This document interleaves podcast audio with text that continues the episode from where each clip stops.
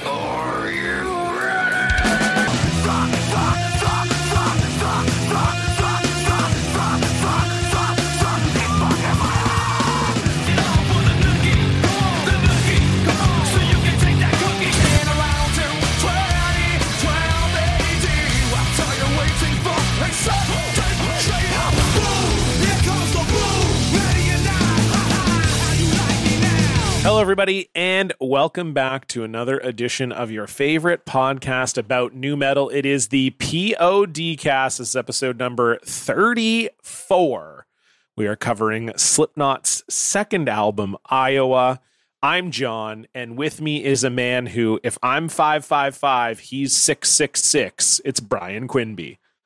Fair, yeah. That that's actually very accurate. Actually, It is, I think I'm more we are. 555, and you're more Yeah. 666. Yeah. I don't know what five is that. Uh, I guess It's I nothing. could get into it when we're talking about the album. I thought it was because fake phone numbers start with five five five. Oh, know what I'm saying? I But you feel know like what? you're He reading didn't. into that too much. Yeah, I, that's head canon right there. That is definitely he didn't think of that. I'm gonna look it up on Genius though, just to see if someone has like clarified, you know, Heretic's anthem on Slipknot, because that would be funny if it went that deep. I just don't know that Corey Taylor was thinking like that smartly. You know, There's no way. There's just fucking no possible way. That's just something that popped into my head. I like. Uh, I mean, I love that. Like, I love the idea. Like, if that's true, I would friggin' love that. Okay, here we go. Yeah, it's pretty good songwriting, I think, if that's uh, true. But Now, the I only annotation on Genius is just it could be a way of saying, I don't want to be like you. If you are this, then I am that. Of course, there is the number of the beast, 666, as well. true. True. Yeah, So, there is yes. that one too. I there's sometimes you just got to wonder if it's just the number of the beast, you know, or if it's just a coincidence that they picked that specific three digit number. Apparently, uh, okay. I mean, this is absolutely absurd. People who talk about music in this way is very annoying to me. Not this part. This one is fine. Someone just said a lot of people consider 555 an angel number and 666 mm, a number associated with the devil. That's not real. That's not real at all. Seven And is then- the angel number. Oh, is it? Okay. And then Yeah. someone replied 5 days ago. People are are talking Iowa on Genius 5 days ago. Uh, all of the all of this is wrong because if you slow it down, you can hear that Corey actually says six sick six. It's like okay, See, now that just makes Corey Now- sound like a pussy to me. but well, he's also not saying that. He's definitely just saying six six six. Like Even he's if he's afraid of the devil, like he's afraid to say the numbers, like he thinks it's an incantation that's gonna fucking. I mean, I don't think I don't that's I don't think that's even a thing. But anyway, Well, I'm just saying that's what it makes him sound like. You know, to me, actually, because I'm a guy who will say anything satanic anytime. You know, it's it's almost low hanging fruit for a guy like me. yeah, the yeah, because you were that's that's your thing. You're all about the forbidden fruit. That's why you're the six six six and I'm the five five five. Yeah, yeah, five five five. Then I'm six six six. The lyrics, I forgot about the lyrics to this album when I was like, uh when I listened to it and was like, "Ooh, mama." I I get why I Apparently, liked five five it. five is the angel number. No, If you Google it a lot, Seven. a lot. If you Even- Google five five five, a lot of people say it's an angel number. But seven seven seven. Is that also an angel number? I'm trying to look at like is yeah, it is dude, it just like Stryper any loved it. Is it just like any repeated yeah okay so 777 is also an angel number which makes me feel like just every triple repeated number is an angel number I don't think so, dude. I'm I I don't think five five five is one. oh i Um, see so here's the thing bry sorry to interrupt but the a- angel numbers are groups of the same number usually appearing in threes but sometimes fours with different meanings depending on the number.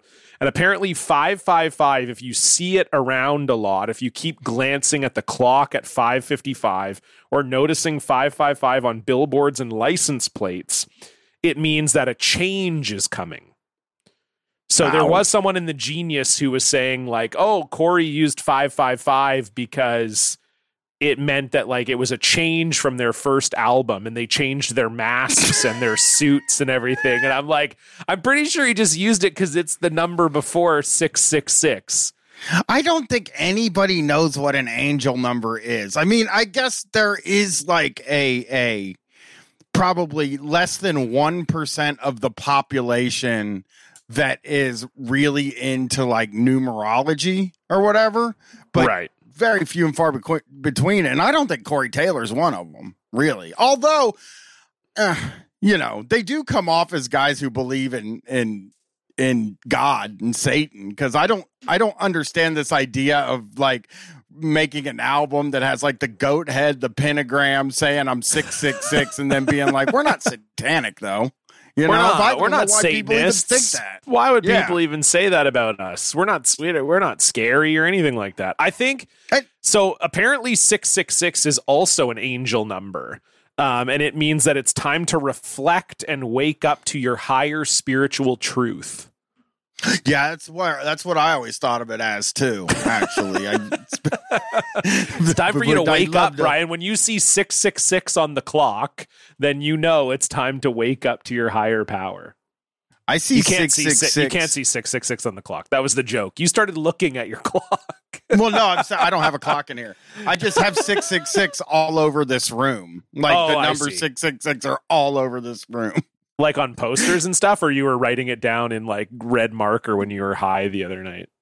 Uh there there's some of it written down in marker. There's some of it just on posters and shit in here. They're just it's everywhere. Uh, Right. Uh, I just I don't know. I always wrote six six six a lot. I write the word fuck and I write six six six a lot. And uh, I used to draw pentagrams. I'm not very good at them. I always got them wrong.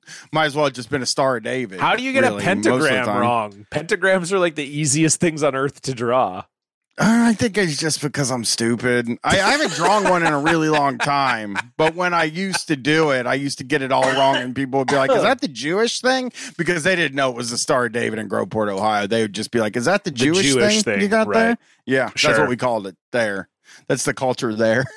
Yeah, well, I get it. I, you know, I mean, I understand. I, I grew up in maybe a more an area that would have understood that it was the Star of David. I think so. I'll tell you, um, the angel numbers. I mean, you know, it's a lot. It's a lot of good stuff. You know, two two two seems good. That means you're in the right place and the right time. Oh, So- I've been in the right place. That's a good Yeah. song, I guess. So if we're- two, so- two. Two two two. So that's like a that's a solid one. Nine nine nine. Not great. That's a release. It's time to let go of what's no longer serving you. So that's If you're nine nine nine, then I'm six zero he should have zero maybe said I'm zero. Yeah, he should have probably said I'm nine nine nine then, because he's trying to get let go of what wasn't good for him. You know, he should have said if I'm nine, if if you're five five five, then I'm nine nine nine, and it would have been more accurate to numerology. Yeah. Yeah, I agree. Have you ever like even when you were younger, did you ever flirt with that uh with like have you ever done like zodiac stuff or got your palm read or any of that shit? Mm, I read my my my horoscope when it was in the newspaper every day when I was a kid. I, I never I guess like if it said that something good was gonna happen, I always believed it. And then it didn't happen. And then I forget about it the next day. And then I'd wake up and it would be like, you know, my horoscope would say some shit and I'd be like, oh dip. All right. Now that's some good stuff that's gonna happen. And then just forget I did that as the day went on. So like I don't think so. I I would have I've never been a mystical kind of guy. I only like the Satan stuff because it freaks out Christians. You know what I mean? And like Sure. almost in the same way that this band is like I I'm kind of like a Slipknot Satanist, I guess you could call me. You're basically in Slipknot, that's what you're saying. I should be. They didn't ask. And they still haven't asked. I mean, you could be. I mean, that's the thing about Slipknot. Anyone you could be. You could be the guy that hits the keg with the baseball bat. You could put a mask on. You're starting to get fit now, so you could run all over, run around on stage and shit. I And could certainly inject some new flavor in the band, you know. They need that, right? They need a five five five potentially, right? They're Yeah. they don't have their. I mean, they they- don't. Have, they need to change. They need that. Maybe they need a five five five. They just need somebody that thinks differently from them. Actually, they try. I like their their their thing about trying to make it seem like recording an album is the hardest thing in the world. It's Mm. like going to war and stuff like So that. It's like Yeah, prison. out. They like to say it's like that it's they're in a prison, they're yeah, they're going to war. It's the worst thing anyone's ever done. Yeah, you're right. They make it they make their job sound really hard. Yeah. Um like they they I'm not they saying I'm not saying it's not, but it it seems like they they try if what they're saying is true, and we'll get to all that later. But like it seems like they are trying to make it unenjoyable or they're like having the most unenjoyable version of being a rock star that you can have. They're like they're like wearing these like really hot masks and suits on stage so that they get heat exhaustion and puke and shit. They they punch and beat each other up and they break their bones on stage. And then it sounds like recording the album also sucks. So it's just it seems like they're like, yeah, we're rock stars, but like we're it's but it sucks, you know. It's a just shitty way to live. It's like a yeah, it's like a really guilty version of being a rock star. It's like, come on, man. That's why that Corey F and Taylor thing, that thing was guys like that's the real Corey Taylor right there. Corey there. M F and Taylor. That is that's what he wanted when he got in a band. These fucking poor guys, man. They saddled themselves with, you know, a bullshit gimmick that uh prevented them from taking advantage of all of the great parts of being a rock star and for Mm. no fucking reason. But they complain about that too. They complain about that too. When they do get recognized, they don't like that either. So it, you know, it, they're a complicated band. We'll get we'll get to that when we get to the articles. I just, uh, you know, it's a lot. They're a lot. Slipknot's a lot. They- I, I feel like I don't. I as much think as about I that. Oh, like no, no. I just I'm I'm wondering though if maybe there's like a version of our podcast we just haven't unlocked yet. Like I should be like laying on the floor cutting myself and puking like and like maybe we're not doing it right. Like I'm sitting here I got a fan blowing cool air at me. I'm drinking a kombucha. I'm in a comfortable gamer chair. Um, you know, I'm talking to my friend Bryan like life's good like podcasting's a good life you know? We we only do one episode a month. I mean we do bonus episodes too but like pretty much we we do one main episode a month.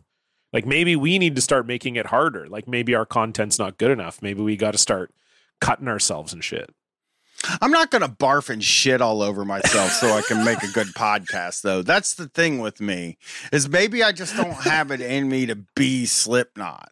You know, because I I don't care that I'll fucking go back and get a real job before I do that kind of shit. well i guess it's also they're doing it in a studio. We're just in our own houses. So it probably wouldn't be great if we're just puking and shitting on our like studio floor or whatever and rolling around in it while we record. Well, I would bring a a trash can in the bedroom if I thought I was going to throw up while I was uh podcasting. You know, you just Yeah, I mean, you nice did throw up actually right before we did an episode. Yes. That is that I've thrown up happen. a few times. I've thrown up a few times podcasting. Not like I threw up one time doing TrashFuture podcast. I was just like, I went like this and put my finger up. Well, well, they were there's like eight of them or five or four of them or something. There's a lot more people on that show than Eight there or five here. or four. Yeah. Maybe there's two of them. I don't really remember us puking the whole time. but they were talking. They were talking, and I was just like, I put in a chat like I got to run to the bathroom real quick. But they probably thought I was taking a piss. I was fucking throwing up in the toilet. So you Well, know that was at least you kind got it. I At least you got it in the toilet, I guess. Fuck yeah, dude! I don't miss. I do not miss with my barf. I'm so good at barfing. If there's one person that's good at barfing, it's definitely me. I I do it so much, and I don't even drink. I just am always throwing up. That sucks, man. I, I hate throwing up. I don't do. I I don't don't, do it. I don't like doing it. I've only Oh, thrown up like mind it at twice since I was a kid. So I, it's for me, it's not an enjoyable time. I don't like it. You just haven't done it enough. Really, I know that's what I'm saying. man, So I don't like it. It's not like Becca, uh, my my fiance. She she throws up all the time, and it just doesn't even seem to rattle her. And I'm just like, oh, actually, by the time this podcast comes out, Becca will be my wife. So I should say Be- Becca, my wife, my wife. See, and people always want you to do that. Um, my wife Becca always throws up when she's uh, like just all the time. She'll just I'll wake up because she wakes up way before me. So like sometimes like on a weekend or or like a weekday if she's supposed to work or whatever, like she'll wake up at seven. I'll wake up at nine or nine thirty, and then she'll be like, "Yeah, I've already thrown up like six times today," and I'll be like, "What?" And she's just like chilling. She'll be like working. I'm like, if I puke, my fucking day is over, my friend. Yeah, I mean, my daughter pukes in the morning too. Some people just puke in the morning, and you know what? It actually helps with the whole rest of your day. I I I find mean- the only but the only negative to throwing up is like like you It like feels you do- horrible. It sucks. Wow, it doesn't feel that bad. It Um, feels the only- awful. I hate doing it. The only real negative to it is like if you've done drugs or something like that, you don't know if you should eat more. You know what I mean? Like, like Eat more Or what? That's a very confusing Yeah. sentence. Oh, take Like, so more if you're- drugs. if you're taking drugs and you throw up, you're like, ah, should I take more? You know, Oh yeah, that's the Like, one. That's the one how did that problem. I'm always thinking about that when I puke. I'm like, God, gee, should I take more drugs? Yeah, drugs? yeah. I don't know. Should I take a little bit more or not? You know, Right, is it safe? Did, did all the need to- drugs get? right. yeah. You're like, do I need to puke and rally here, or it, or am I risking like toxic levels of drugs if I? Yeah, I, get- I, Exactly. I mean, I get hate it. On the like, one hand, I- no, go ahead. You Tell me take, like, more. a huge Xanax bar and then fucking barf like 10 minutes later and be like, ah, should I take another one? Or was just one enough? You know? Right. I Yeah, you don't know which part of your hour. stomach it got into. Exactly. You don't, I don't Mhm. even know how drugs work, to tell you the truth. So, Which is shocking Uh, for how many of them you've done. well, I mean, that I think actually is the reason I don't know how drugs work is the uh, amount of them I've done. Yeah, my my uncle has a my uncle's also a professional comedian and he has a really good joke about that where he's like he's like I think kids these days are much smarter cuz at least they're doing drugs that sound good.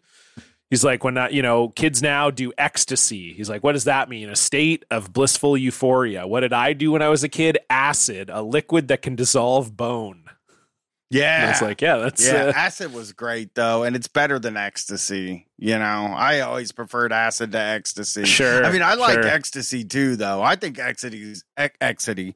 I think ecstasy is pretty fucking. I think swell. Exidy, Exidy. Yeah.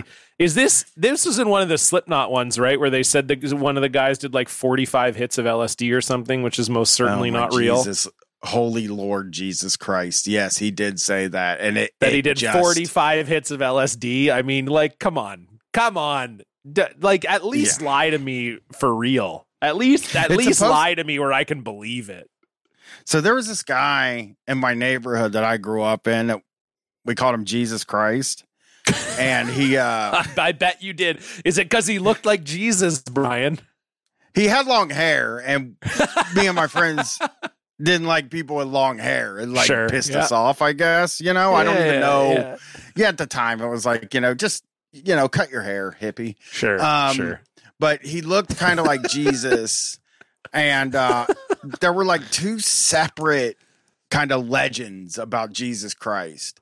And uh, the like first Jesus legend- Christ, like not the Bible Jesus Christ. This guy you called Jesus Christ. no Jesus Christ from from Black From Lake. Estates, the Valley, Yeah. and and and, Yeah, and Columbus, okay. Ohio. Okay, okay, yeah. Um, and and the first one is the hacky one, right? He he was he was Really running good at from the sack? police.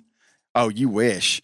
Uh, he was running from the police with a sheet of acid in his pocket, and he got he got so sweaty that the whole sheet of acid soaked into his skin. And now no, no. on one side of the neighborhood, it's believed that he thinks he's Jesus Christ. Okay. That's my side of the neighborhood. On the other side of the neighborhood, it's believed that he thinks he is a glass of orange juice and that if he tips over, he dies. You know what I mean? And my side no, is more realistic. I don't. I don't know what you mean. I don't know Yeah. what you mean. Yeah. That was the rumor about Jesus Christ in my neighborhood. I don't even remember his name anymore after that, you know. But uh he only he yelled at us once and we threatened to kick his ass. He never yelled at us again. so he wasn't that crazy. You know? Um, Sure. I mean, that's weird, just- dude. That's just not believable. I'm sorry. That's not believable that you that acid would melt into your skin. I agree, dude, but I believe that. And like I Right. think that like the thing about acid that it, acid like is a really weird drug for people that don't do it and I think it strictly kind of is the name that gets oh yeah, that's what I mean. That's it. why I think my uncle's joke is prevalent because it's like I don't want it. That sounds awful to me. Like I remember being a kid. I mean, I've I you know I've I've talked a lot on the show. I don't do any drugs, but like I and I never have. But I also like I can remember being a kid and it was just like acid. That sounds bad. Like that doesn't sound like something I want to do. That sounds because it was also we grew up in the in the time of like acid rain where they were like acid Yes. rain is going to happen and it's going to kill everything. It's going to kill all the wildlife. It's going to make drinking water undrinkable. Acid is horrible. Acid, acid, acid. They would say it was like the worst thing. You'd watch Batman and Joker get, drops the guy in a vat of acid. You're like, fuck, acid is horrible. And then it's like, yeah, people take acid. I'm like, oh no, I don't. That seems bad to me. I know obviously Right. there's many different forms of acid, but yeah, the drug never sounded appealing to me. I had no idea wh- when I first got my hands on it because it's cheap as shit. You know what I mean? And and and I was I, I think I was 12 or 13. It was the summer between sixth and seventh grade. Uh, my friend's sister got her hand on some acid. She she was 16 and we were, you know, 12 or 13. You did But acid when you were 12? yeah, yeah, because she got it for us.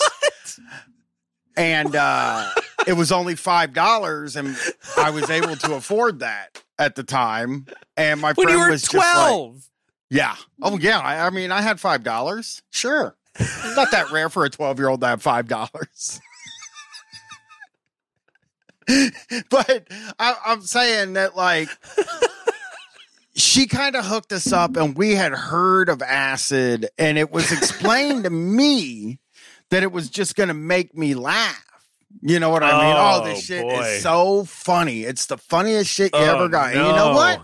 I took it and I laughed my ass off and I had the greatest day. And, you know, we took it like we all planned it out for like a summer day to take it at like nine o'clock in the morning because that's when our parents were going to work and we'd be, you know, coming down by the time Sure. they got home from work. Sure. And we just fucking unleashed ourselves on the neighborhood on acid and just went fucking nuts, man. Bunch of 12 year old fucking freaks on acid running around the neighborhood. And uh, that's why I've always had a, that's why I've always been kind of Fucked up. like I I understand why people I understand like how that shit happens like with, with with the acid stuff and like also hearing the story of Jesus Christ in the neighborhood only made me want to do acid more sure. you know what I mean like yeah. I just the, the, we grew up so different because the way I grew up was like if some shit is dangerous I have to do it you know what I mean Oh, like yeah. We were the opposite. I was scared of everything. Yeah, if people say it, it like acid, right? Like you said how the the name of it sounds scary, but for fucking me at, at that age, the name of it sounded badass. And like Sure. I said, I had never had anybody give me any like not only had I I had never heard of it, I had never heard good things about it and I had never heard bad things about it. All I heard was it makes people laugh. And it was just incredible. It was it, i shouldn't have done it. I would never tell a 12 year old to take acid now obviously. I, would say why don't you Except for the ones you sell it to. hold off about five years or so you know just get a little Sure. older you know. I and i, remember didn't do the- it again for for until i was 17 so. Okay. I I I I remember the big thing with acid when I was a kid was they would you know because they all the the you know parents and authority figures always have ways of like warning you against drugs because that was always the big thing too. Is like people are going to trick you into doing drugs or or you know drug dealers are going to try and get you hooked so they can keep selling you drugs you know that was always such a big concern and so i remember with acid the big thing was that they would put like they would warn you. They'd be like yeah they put cartoon characters on the Mhm. like acid paper so that they so that you'll buy it like you think it's like a toy or something like that you know? So be careful like if someone tries to sell you a little piece of paper with Mickey Mouse on it or whatever like don't put it in your mouth. And it was like is that even real? And even if it is what kid is like oh yeah I got to put this piece of Mickey Mouse paper in my mouth and see what happens It is funny to think that they they were like people are going around putting paper in their mouth. You know what I mean? And and so you know you can't keep a kid from putting paper in his mouth. no And then you put a fucking Mickey Mouse on it, and it's just they fucking can't I resist, can't keep. and they yeah, just go we can't keep for it, out of there. We can't wait to put it in there. It just, yeah, it's My wild. first trip when I was twelve had the McDonald's Golden Arches on the acid. Uh, Oh, on, on really? the paper. Yeah, it was it was McDonald's, and it was like, uh, you know, and do you still eat McDonald's? Seems like they You got ya. to tell you the truth, I don't. But it's only because I worked there when I was sixteen. Right? Yes. It was just like I ate, and it's not even because I saw how the sausage is made or anything. It's because I ate so fucking much of it. I was just like, I can never eat this I can't do this. Yeah. I've had three McDonald's cheeseburgers since I was 16, and I can remember each time I had them. And the last one was only because I got home from tour at like 2:30 in the morning and fucking it was all that was open was McDonald's. That's what's There was open, yeah. Fucking nothing else. Yeah, it was miserable. I hated it. But uh yeah, I it had the golden arches on it. And then the next one I took had I think was just regular white paper. Uh, Right. uh, but yeah, the, having the first one you take have McDonald's on it also makes you feel like, oh, okay, you know, Yeah. This can't I be like so McDonald's. bad. I like laughing. I like chicken McNuggets. What could go wrong? Yeah. I, I have Yeah, I five mean- dollars. I was yes, I was just so like I don't know, it was weird. The pervasiveness of drugs when I was that age was just such a a fucking weird thing that like now that I'm older, I realize was like really abnormal. But like at the Oh time, yeah, I it, when I was twelve, I couldn't have gotten acid if I tried. Like Yeah. it was just like you know, like because that's the thing they warn you. Oh, drug dealers are going to try and trick you into t-. like. I when I was twelve, I would have had absolutely no idea how to get drugs of any kind. I wouldn't have known how to get weed. I wouldn't have known how to get liquor. I mean, I guess like, you know, you can steal it from your parents or whatever, but as far as like, you know, getting someone to buy you liquor, what like I I and then so acid, I mean, that just wasn't even on my radar. It's still not. I still I mean, I'm a comedian, so I feel like it's not hard for me to and I know Dan. So I feel like it wouldn't be hard for me to get drugs at any time, but like for the most part, really, I could have lived most of my life having no idea how I could get acid. Like it would have taken me time to figure like you know, it wouldn't be like, "Oh, I'll just go ask so and so and I'll have acid within an hour." It'd be like I, I would need a week to like work my way through the chain of people I know to maybe find someone who has it. Yeah, I think I'm going to do it again soon now that my brain's a little bit better than it had been from the ketamine, which helped a tremendous amount. It's like, why not take acid now too? Let's see if we can break it again, baby. Let's go. Yeah, let's let's fucking fire it up. Well, speaking of breaking our brains, let's get into the album uh, that we are covering here this month. It is the second studio album from Slipknot, Iowa. Uh, it came out on August 28th, 2001. It was recorded uh, in Los Angeles, California. It was produced by Slipknot alongside Ross Robinson. Uh, one of their more successful albums, obviously, their debut album, very successful. We've already covered that on the show. Um, but uh, this album, very successful, most notably because it charted in an unbelievable number of countries. So it's done well. Um, it is certified platinum in the US and the UK and Canada, and certified gold in Australia, Belgium, France, Germany, Japan, and the Netherlands. Uh, so yeah, it's sold well into the, you know, it's probably in the three, four million range uh, worldwide. Sold a lot of copies, but uh, and, it, and it peaked at number three on the U.S. Billboard 200 uh, and ended the year 2001 at number 150 on the U.S. Billboard 200. But uh, here are the countries in which it made the top 10 Australia, Austria, Belgium, Canada, Denmark, Finland, France, Germany, Ireland, Italy, New Zealand, Poland, Scotland, the UK, and then uh, and then the US as well. And it also, yeah, reached number one in Scotland and the UK, charted at number one in the UK, which is crazy for a metal album. Also, uh, number one in Canada, number two in Australia, uh, number four in Germany. So had really impressive worldwide um, sales, which we haven't really seen. Like even the bigger bands we've done, like Korn and Limp Bizkit and bands like that we haven't really seen them hit around the globe uh, in the way that uh, that Slipknot has.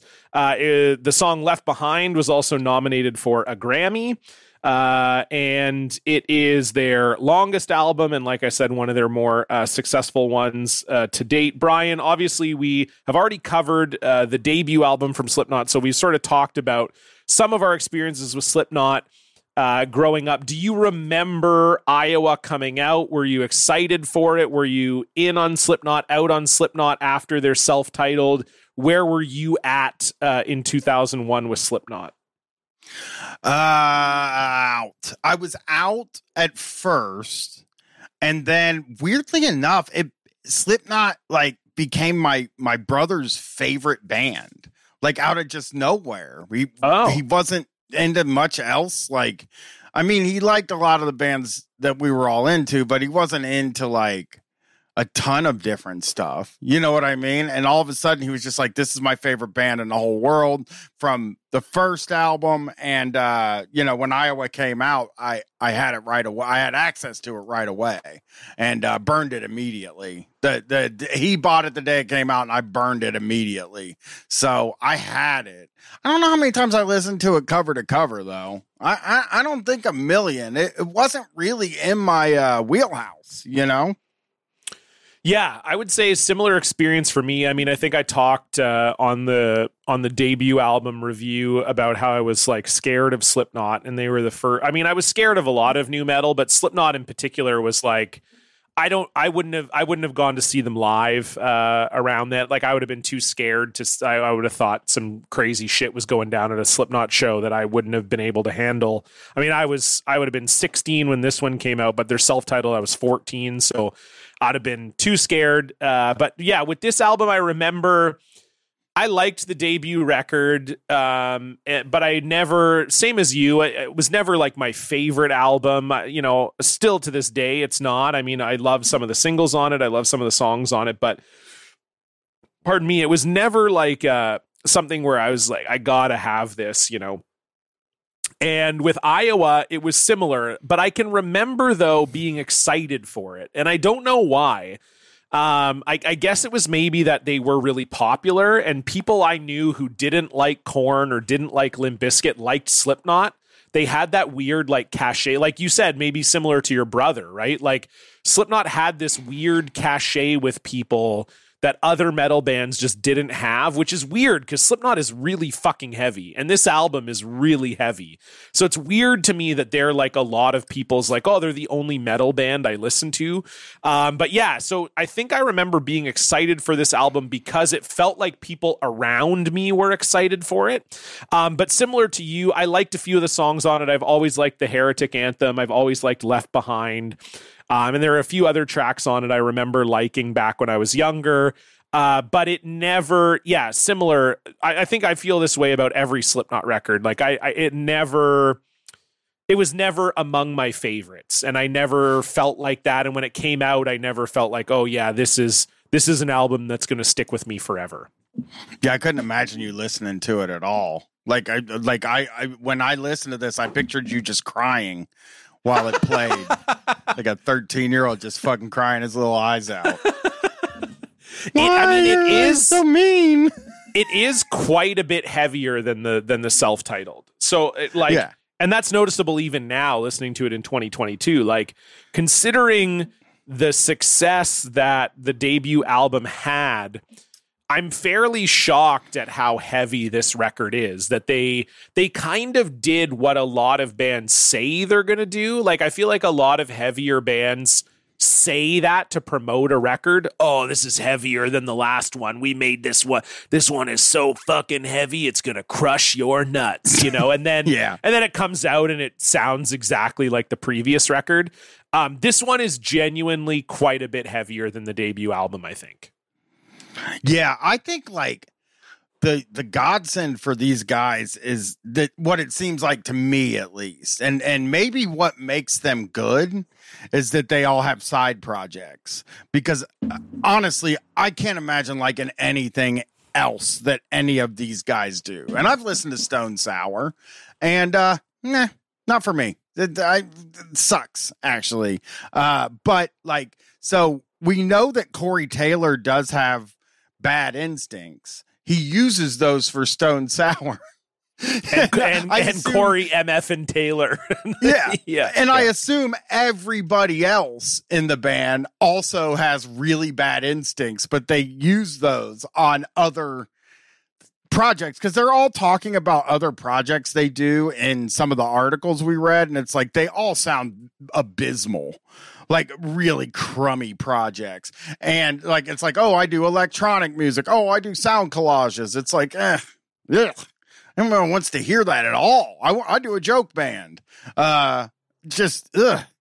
Uh, so like, um, Slipknot seems like this magical thing where they can come together, where these these nine people come together and they make magic, and it's because they cancel out all the other bad parts of the other eight people.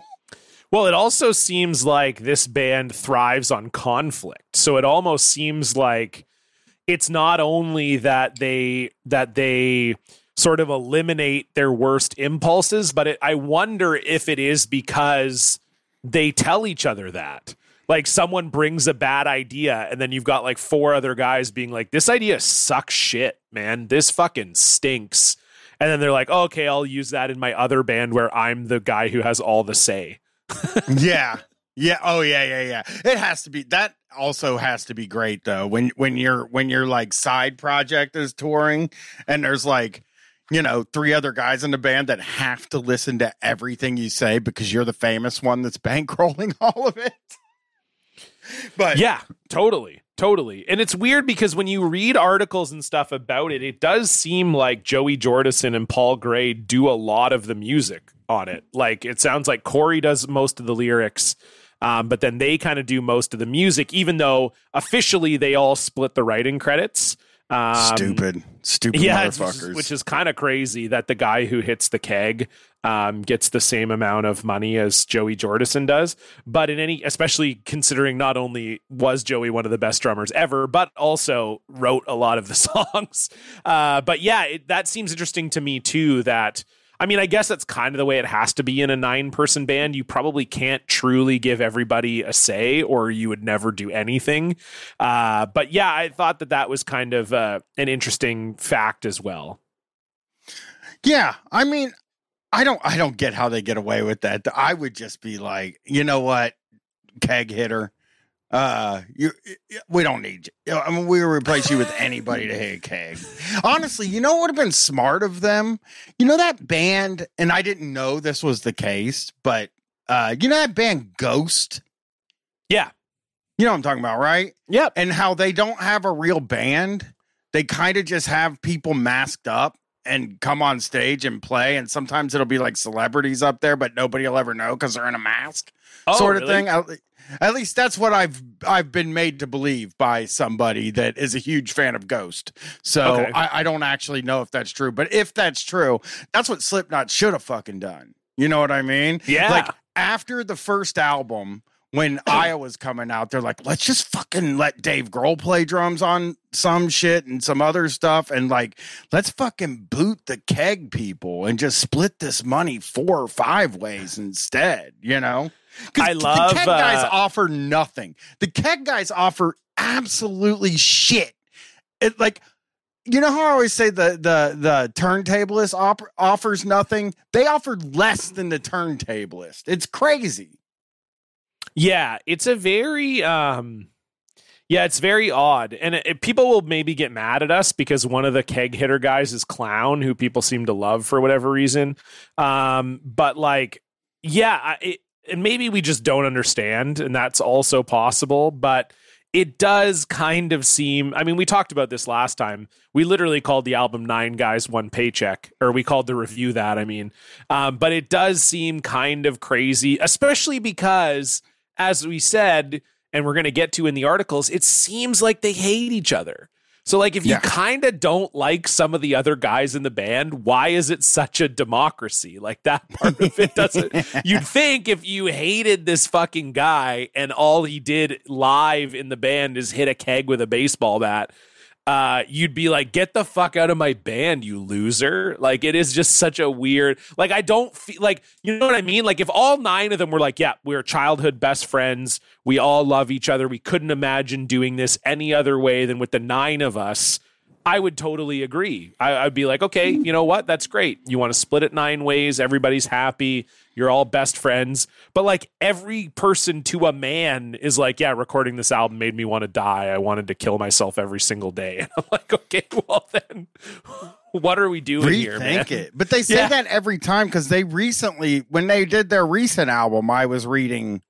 I don't know where, where I was reading or listening or heard something, but they were saying the same things. A Slipknot album, you just got to get in there, and it's going to be grimy, and it's going to suck, and it's and it's like, dudes, you don't have to do this. It's like if it's true, you don't have to do this. If it's not true, nobody believes you anyway. You know, like I don't believe that it's a hell experience for them now. They all have fucking money. I, I can't imagine that they go and and they're having the same and they're older too. Like we're looking at this from a very like I'm looking at it from a very 43 year old guy with a kid like brain and that it's it's kind of like um it's kind of like why are you putting up with all of the hell of making this music if it's so bad and why don't you kick a few people out of the band to make some money Yeah, totally. Make some make some cash for God's sakes, you know? yeah if it sucks that bad kick some people out Kick some people out. yeah I mean, Because you and I like are only there's only two of us. It's easy for us. We if, Yeah. if one of us got kicked out, the show's over. yes well i mean you could try to do it i No. mean I, I, yeah I wouldn't Well, want to do could- it. I would I wouldn't want to do it without you. yeah it wouldn't be fun right No, no, it wouldn't be fun. No, I mean, I think like a key part of what makes our show work is that we are so different. You did acid when you were 12. Hey I mean, I. but no, like just the different ways that you and I both grew up and the ways we come at nu metal, I think is what makes the show interesting. I mean, it is funny because there are some people who hate our show because our show is too vibey. You know, our show is more about vibes and not about like, oh, let's psychoanalyze or let's like really dig deep and analyze the music. You and I are just like, yeah, I fucking did acid when I was 12. I'm like, yeah, Slipknot scared the shit out of me. Uh, it's a little bit of a different feel, but um, we haven't played this game in a while, Bryan, and it's it is one of our favorite games to play on the show. Uh, as I said, Left Behind nominated in 2002 for Best Metal Performance Grammy. Uh, would you like to take a guess at the other four songs that were nominated? I can tell you that Left Behind did not win. god i 2002 there's so I'll give you a- I'll give you I'll give you some hints. Okay. So 2002. So you already know that uh, Slipknot was nominated. The other four nominees, two of them are like legacy bands, and two of them would have been somewhat. One of them is like a newer band in 2002, and one of them is like a new-ish band, and then two of them are like sort of metal icon bands. I guess we'd say. I would guess Metallica's in there or or Megadeth. Uh, nope, Uh, neither of those no. two. No, no, it's like Oh. more uh more than that. Like like uh more Black Sabbath. Then Black Sabbath. you got a Black for a Sabbath. song They're that always was dominated. for a song that was originally released in 1970, The Wizard. Uh, but they put out a live album, and so that was nominated for Best Metal Performance Grammy, The Wizard Live. Uh, it I'll bet that sounds like shit, John. Oh I'll bet no, you no chance. the it sounds Wizard- good. the Wizard Live in 2002 probably sounded bad at at uh, probably at an Ozzfest too. So to add to that, it just probably sounds like the worst shit ever made. They just have they can't help themselves. They cannot help nominate Black themselves. Sabbath. Yeah. No, they can't. Let me see what exact album it came off of here. Hold on, I'm going to look at their discography. Uh, I was gonna guess also. Good lord! You know what else was out at you know, that time? you know what? I actually do think it is from the Ozzfest 2001 album. Hold on, makes sense. Makes sense because it probably sounds is. like oh my god, shit. it is. It is from. so it wasn't even a Black Sabbath live album. It is from Ozzfest 2001, the second millennium. Uh, Yeah. the Wizard, Black Sabbath. That is fucking hilarious. God, I and it probably sounds like pure fucking shit. It's Ozzy in 2002, Oh yeah, and it is. I I mean, I just I think when they see metal, the voters for the Grammys are like metal. It's like well, Black Sabbath is one. We yeah, know they're that. metal. They're metal. We got a Metallica. I I'm gonna guess that there is a Tool in there. Is there a Tool. Tool? Tool was the winner. Schism.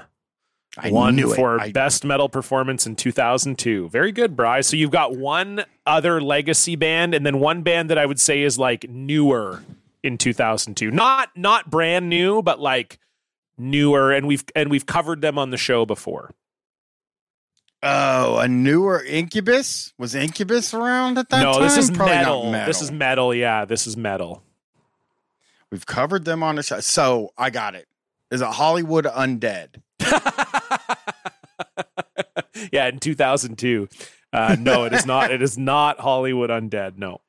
I truly have no idea. I, I I'm trying to think of who another legacy band would be that's not Metallica or Megadeth. Because Think of I like mean, they're, they're more associated with metal, like very metal band. Pantera. Is No, this reinventing close, Steel? Close. They would have toured with Pantera. Pantera, White Zombie or Rob Zombie? No, more legacy who than that. tours with Pantera? I can't think of who would tour with Pantera though. I th- I pretty sure these. I'm pretty sure these two bands. I'm pretty sure these two bands co-headlined a tour. I think Pantera Oh. and this band, but I could be wrong. No idea. No idea. No Uh, clue. Slayer. Ugh. I feel like Okay. I Pantera and Slayer think of them. toured together. I think I could. I could be wrong on that, but yeah, Slayer's. Disciple, and then the new band System of a Down, Chop Suey. Ah, that makes sense. That makes sense. That makes Slipknot sense. has 2002. been nominated for this Grammy an absurd number of times. They were nominated in 2001 for Wait and Bleed. They were nominated in 2002 for Left Behind. They were nominated in 2003 for My Plague, both off of this album. Uh, they were nominated in 2005 for Vermilion. They won in 2006 for Before I Forget. Stone Sour was nominated in 2007 for 30 30 minus 150. They were nominated in 09 for Psychosocial. Uh, they were nominated in 2015 for The Negative One, 2016 for Custer. Uh, and that is it. They can't resist. yeah. The, So they were, the they were nominated like s- yeah, they were nominated like seven times, but they've only won once.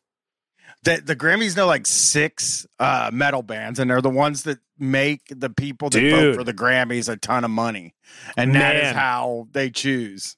Look at the bands that were nominated this year. Dream Theater won. Dream Theater in 2022 for best here. metal Get the- performance. No, Yeah, they beat get the Deftones. fuck out of here. They beat Deftones and Rob Zombie.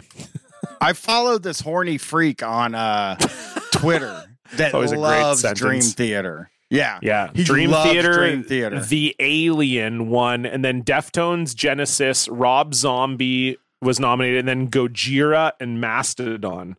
So Dream Theater Okay. some somehow beat those four bands. That's one of my favorite wins, I think, of all of these. Like that doesn't even make sense to me. Also, High on Fire won in 2019. Like, I don't even know who that is. Body oh, Count, big. Body Count won in 2021. Which, Yeah, like, that, I mean, you know. how is that even like possible? I said, they, the the Academy knows like four metal bands, Four and, metal and bands, they pick yeah. the one that made the most money. They're like, Yeah. yeah, that one made us a bunch of fucking money. I guess the Grammys. I call it the Academy, like it's movies. well, the, uh, it is. It's the Recording Academy. It's fine. Or the The Recording Academy Industry of, America. I guess. and yeah. arts and b- businesses. yeah, exactly. Yeah. So The anyway, record. Slipknot lost to Schism in 2002, left behind. Uh, let's get back on the. for for System of a Down. If I had to be honest with Of you on that course. Chop Suey is one of the best metal songs ever, for sure. Yes, yeah, It's that's a good. that's a no that's a no brainer. Excellent song. Okay, so I don't know if Slipknot. it's a no brainer. I would have had to think for a second. But yeah, but you also did acid when you were 12. This is just going to be That's my true. thing going over and over again. I'm going to piss you off so bad. You're going to be like, okay, I you can't. You can't piss me off. No, you're right. I probably can't. I don't try though either. So there is that. Yeah. Well, you're a I never try boy. to You can't Well. I, I Yeah. try my best. So Iowa, Bryan. So we both agree in the time period that it was out, we weren't like the hugest fan. So listening back to it for this review, um, talk to me about some of your general uh, your general feelings on it. I. I mean, it, it's really good. Like it. This is like a shockingly. The thing I think that blew my mind the most of all of the things about this album is that it's produced by Ross Robinson and it sounds good. Like the album sounds really good. Like they stepped up the production on this. Less of the fucking because the first album that we the the first one had a bunch of dicking around sound collage shit on it. This one's just all fucking wall to wall songs, and it seems like every one of them is is good. Like they. Every one of them is pretty fucking good. You know, there's stuff I don't like on the album. There's lyrics that I think are so stupid Oh but yeah. me- but mostly I think this thing sounds good as hell, especially for something this heavy. You know, you listen to a lot of death metal and stuff like that, and uh, uh, it to me it all sounds like shit. But this sounds like really fucking good and really clear. So I'm a fan. Yeah, I was surprised by a couple things. Um, I was really surprised at, uh, like I said earlier, how heavy it is, considering I think the temptation would have been strong to follow the wait and bleeds and the spit it outs, you know, and to be a little bit more new metally and a little bit more melodic, um, especially with label pressure and stuff like that. Because I think, and Bry, I mean, you can weigh in on this too, like, I just can't imagine Slipknot thought they were going to get big, right? Like I think other no, I think bands they like knew like from the beginning. I think Really? they knew. I do. I do. I think they were like. what makes you think fucking- that? Because I don't th- like. I think that the guys had no problem being big when they got big. Like I think they they got into the rock star lifestyle, the big ego lifestyle. Like I think once they got big, they were happy to get big. But I just feel like you can't be making the music they were making in Des Moines, Iowa, and assuming you're going to get big or tr- even trying because it just I don't know. There's something about Limp Bizkit and and other bands, Incubus, Linkin Park, maybe not Korn as much, but where you know I can't. I, I think those bands were trying to make it big, and I just don't know that Slipknot was trying. You know, I think they were trying to make a living doing it. sure. Oh, sure. Oh yeah, for sure, for sure. Well, I also but like, there's they no knew way they, they, could have thought to. that they would do the sales that they would that they did, Oh, and, and no, like how don't- big they are. No, you're right about that. I, I I would say that like they didn't think they would sell millions of albums, but I think these guys knew. I I mean, like I started reading about these dudes like a year before the first one came out. You know, Right. where it's just like this nine piece band. They all wear masks and they and they do all this stuff. They're from Iowa. Isn't that crazy that there's music in Iowa? Like sort of sort of little blurbs about them in the back of magazines that I was reading at the time. And then when it came out, when this came out, it just I, I think if this is one of those things where I think like if you're me and you start listening to a lot of this music in in like the earliest time in, in 1994 or five, you start listening to to Korn and and um shit like that. You know, you, you're listening to your Korn, you're you listen to Limp Bizkit as soon as it comes out, you listen to Deftones as soon as it comes out. Like you're catching these things as soon as they come out, and they're becoming the biggest fucking things in the world. You, I think, in in my eyes, I saw this as something. Like as soon as I saw it, I was like, they're going to be fucking one of the biggest bands in the world. You know, I only was off by like the only bands I was super off on were Orgy and Coal Chamber. I thought Coal Chamber was going to be this big. And I it's funny, I saw Slipknot open for Coal Chamber. Uh in in a parking lot in in Columbus, Ohio, in the middle of the summer. It was so hot. It was the most inhospitable place to see a concert. They were letting people stage dive. It was just fucking madness on on this asphalt and uh, i saw that at at this very small venue that the the concert was supposed to be indoors but coal chamber and slipknot sold so many tickets they were like fuck it let's put it outside and sell more tickets and like this fucking show i just knew it. I knew from i knew from that day like these guys are going to be massive. And and it's because they acted like they acted like fucking stars. I, I think as a guy that watches wrestling, you can see like indie wrestlers that Right. walk out and you know they're going to be fucking massive because when they walk out in a fucking gymnasium, they seem like a big fucking deal.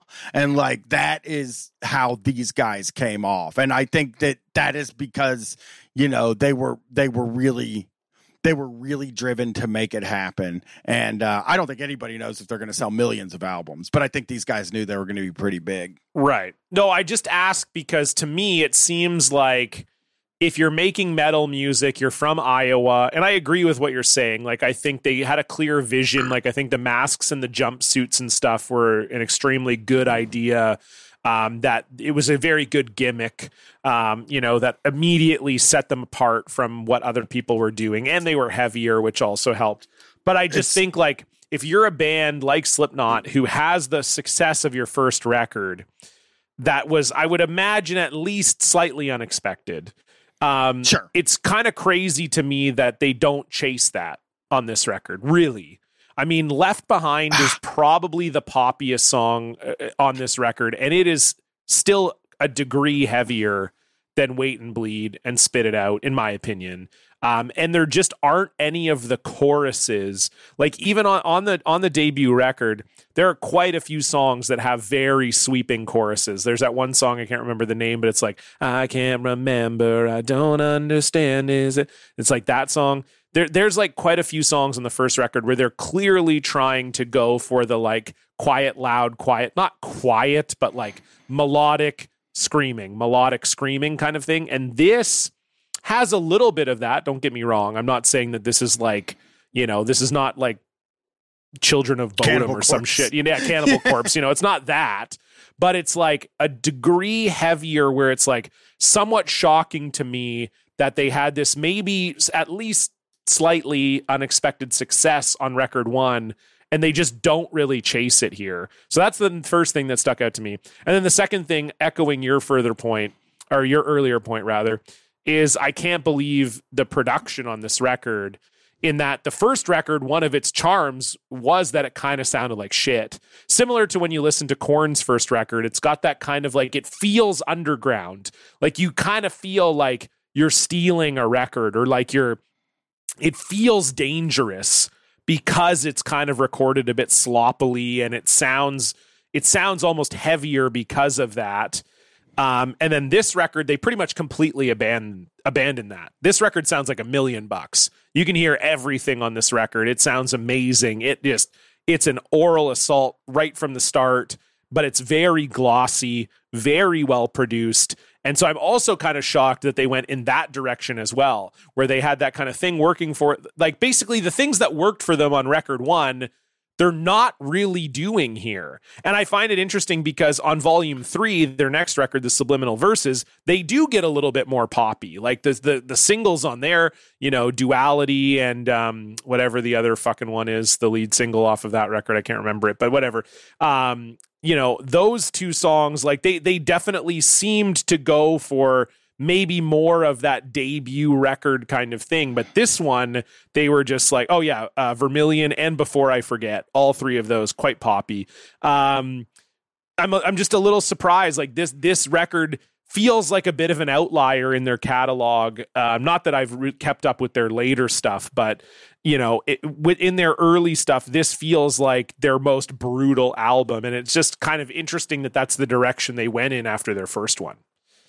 I guess I think that they're following a blueprint for for success at at the time in the genre of music they were in, and that like they cleaned up the sound because Korn didn't hit until they cleaned up the sound on their album. You released the fucking gritty, raw fucking first album, and then the next album is cleanup on that. You know what I mean? Oh, we're gonna clean it up and show that we can do music now. We have a little money. We can we can record this thing. Because even if you listen to Life is Peachy, it sounds a little bit better than the original Korn, but fucking Follow the Leader is just light years better. Oh, Than yeah. that Follow the leader and that's is- what's big. sounds amazing. But now we're in 2002. Now I don't know what year This is 01, What? this record. The Grammy was 01. 02, but this one came out in 01. Yep.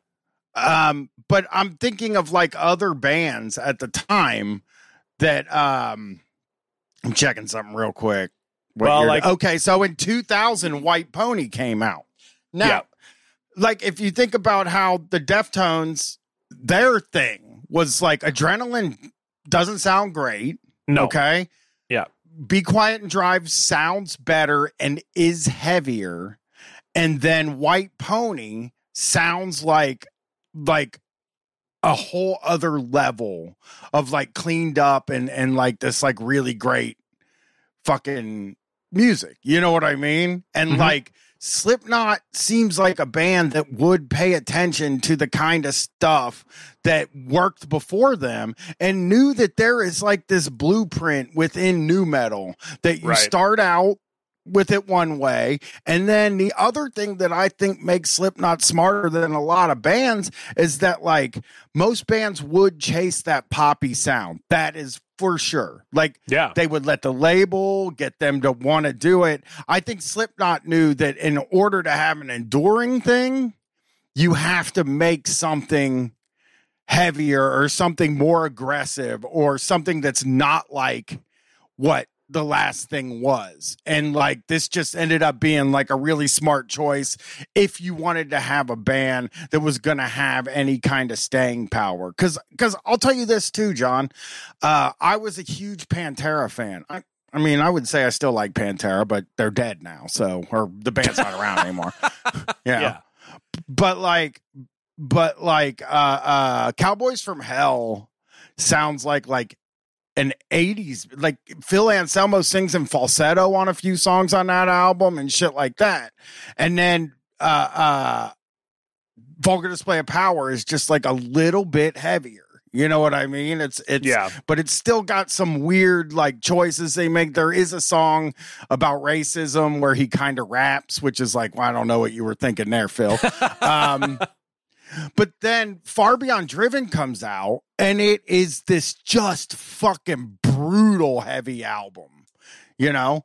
Yeah. And uh it fucking was enormous. Like it sold like crazy. It was the highest charting metal album ever when it came out. And it, it it is that album fucking rules and it's so brutal and it's heavier than anything else they did after and anything they did before. And like I I just think that there is this way to become a legendary metal band and it is steering out of what people would expect you to do. That is why White Pony works because you heard Around the Fur. Around the Fur is this like really tight album that is fucking just heavy and it's screaming and it's like this new thing and then White Pony comes out and it's like, "Whoa, this isn't like anything like that last album." You know, like this is a whole different vibe. So I think they were doing the right shit. You know what I mean? And that is why Slipknot never had a down period like Korn did.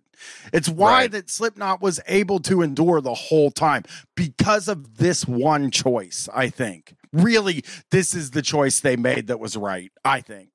Yeah, well, I mean, we've talked about that before, right? We've sort of talked about how 2001 in particular, 2002 was a sort of inflection point that you kind of you couldn't be Korn anymore.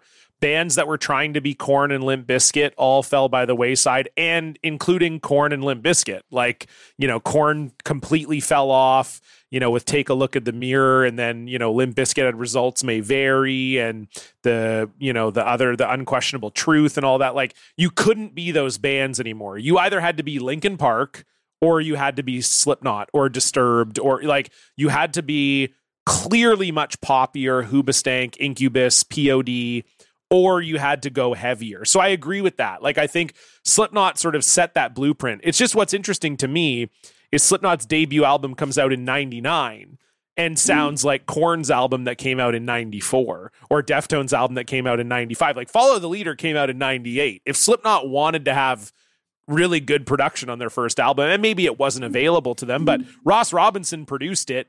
You know, yeah. he theoretically had the tools in 1999. You know, we know, we learned in 94 with Korn, like he just genuinely didn't even really know what he was doing. Presumably by 99, if he wanted to make Slipknot sound like this in 99, like sound like Iowa, he could have, and they didn't. And then with this one, they sound way better. And I don't know if it's just maybe they have more money, the label gives them more money, so you afford better equipment, better studios, whatever, blah, blah, blah. I think all of that is a factor. Uh, but it is interesting that, you know, in the midst of sort of nu metal being in its massive excess period in 99 where you have significant other coming out you know which sounds amazing. Follow the leader just came out which sounds amazing. You know big touchstone records like that sound really good and slipknot released a sort of gritty thing which feels on purpose.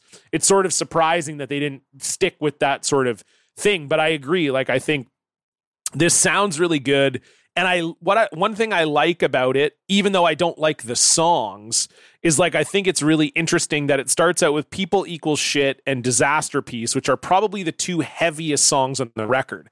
So it's like you would get this if you're a fan of Slipknot, but you're a fan of like the singles, if you were like a Wait and Bleed Slipknot fan or a Spit It Out Slipknot fan, you know, if you put this record on, you'd be like, what the fuck? Like, Disaster Piece is five minutes long. People Equal Shit is 335. So the first like eight and a half minutes of this record are brutal. They are heavy as shit. Like, I don't like it. I like I I rem I you know when I started listening to this for this review, I started out the record and I was like, I don't remember it being this heavy. And then I was like, oh shit, is this whole record this heavy? Am I gonna hate this entire record? And then I didn't. I, you know, pretty much from my plague on, it gets a little bit lighter and it's better. I don't think My Plague is a particularly good song either, but that's besides the point. It's not that heavy, is what I'm saying. But like starting out with the two heaviest songs too is like almost a move I also respect because they're kind of saying like, "Oh, you wanted you wanted that shit?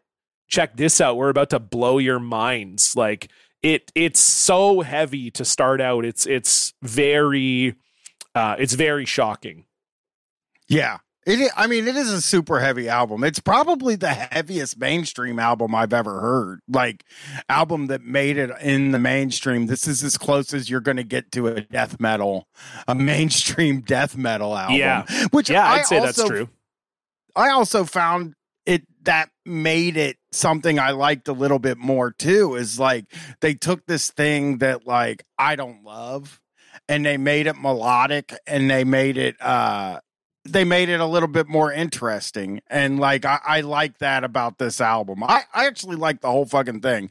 There wasn't any time where I didn't like what I was listening to, except there was the part in that fucking uh, uh the song Iowa at the end. You you know yeah. I hate those those things. You know the other smart thing Slipknot did, I think, was um rip off Mushroomhead's idea for being a lot of guys in masks in a band. like that was a genius thing.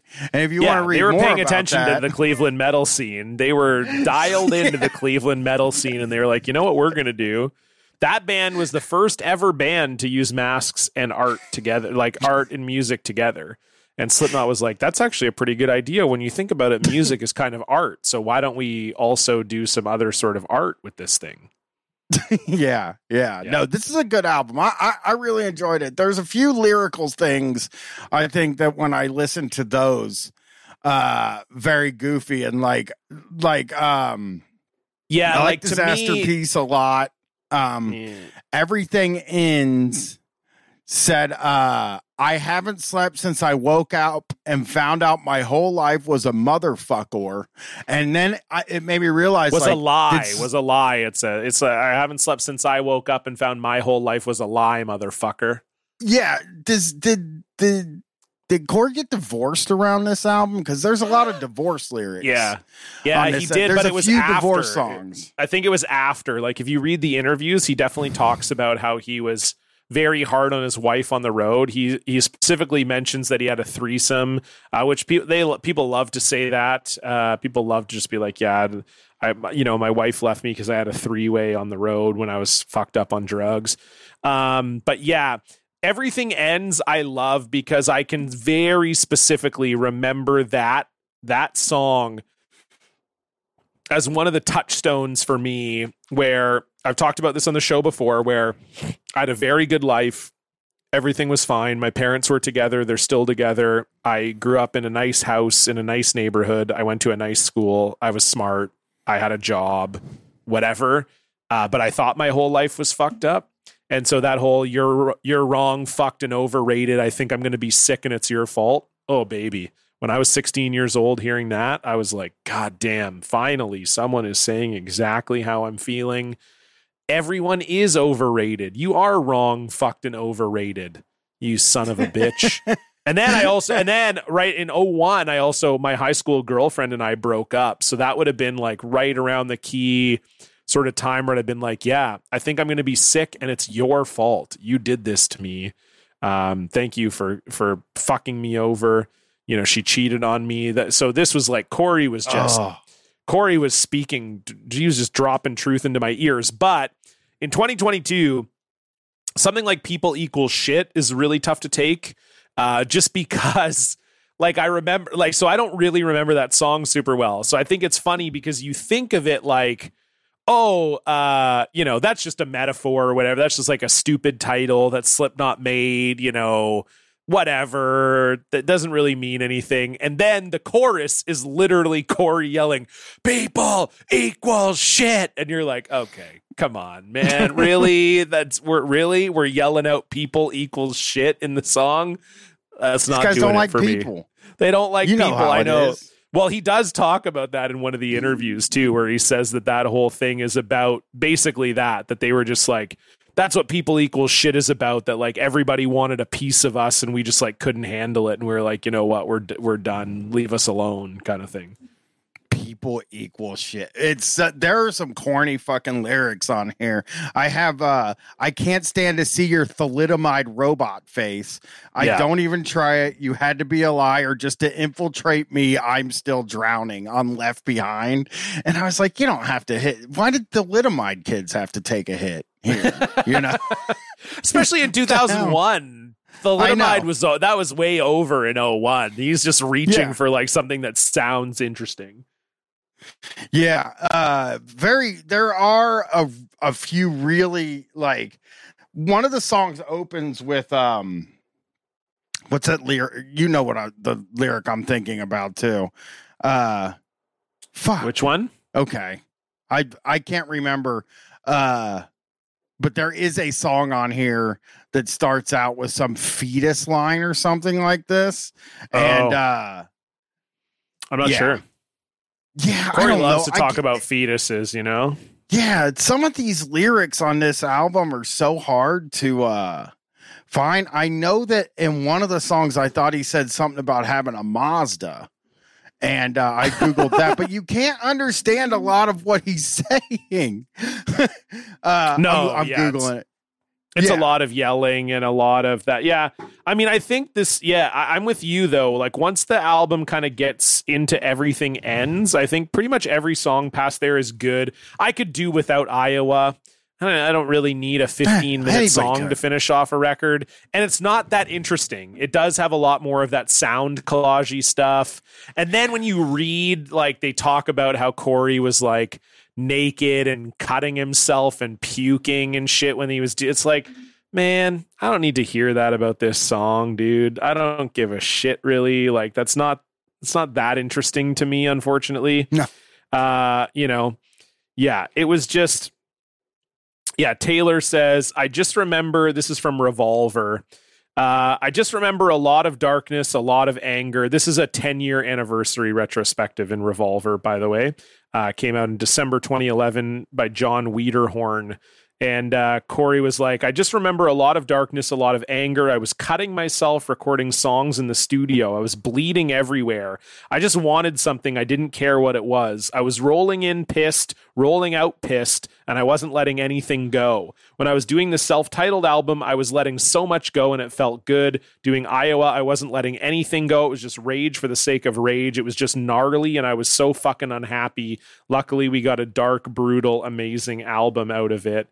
Um, and then, yeah, on their Wikipedia, it talks about how he, uh, yeah, that he was completely naked, vomiting all over himself, and cutting himself with broken glass while recording vocals for the final song, Iowa. And it's like, that song isn't even heavy. That's not even a It's not even heavy worth it. song. It's not even, yeah, it's not worth it, man. So, yeah, that song I could have done without, but everything else really good. Uh, Gently is excellent. I think Left Behind is one of Slipknot's best ever songs. Um, Skin Ticket really good.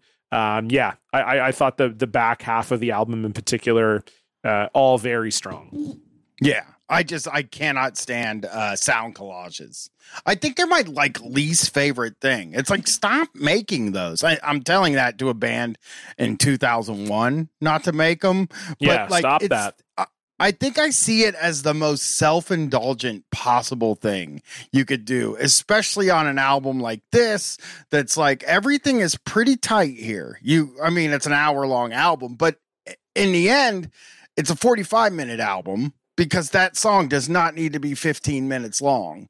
And uh it it, it just the album would be wall to wall bangers if it wasn't for Iowa which is the kind of song just really set up to annoy the shit out of a guy like me because I, I can't stand that I'm making noises. And then so it's like he's rolling around in glass and stuff. It's like to do that? Like to make that fucking bunch of, I could make those noises without hurting myself or eating my own shit or whatever it is he's doing in that fucking room or whatever. Like I could make Iowa without doing that. So I'm just gonna Yeah.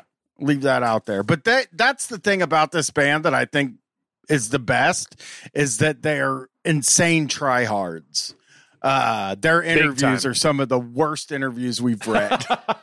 Yeah, so we uh, we looked at three interviews here. Uh, the first one is from Blunt magazine, uh, and Slipknot was apparently featured in Blunt magazine on uh, in their very first issue, Blunt number one. Uh, they were interviewed uh, back in 2001 by Mark Hughes. Uh, they were interviewed at Ozzfest, and then we also have the Revolver article I talked about, which is a 10 year retrospective.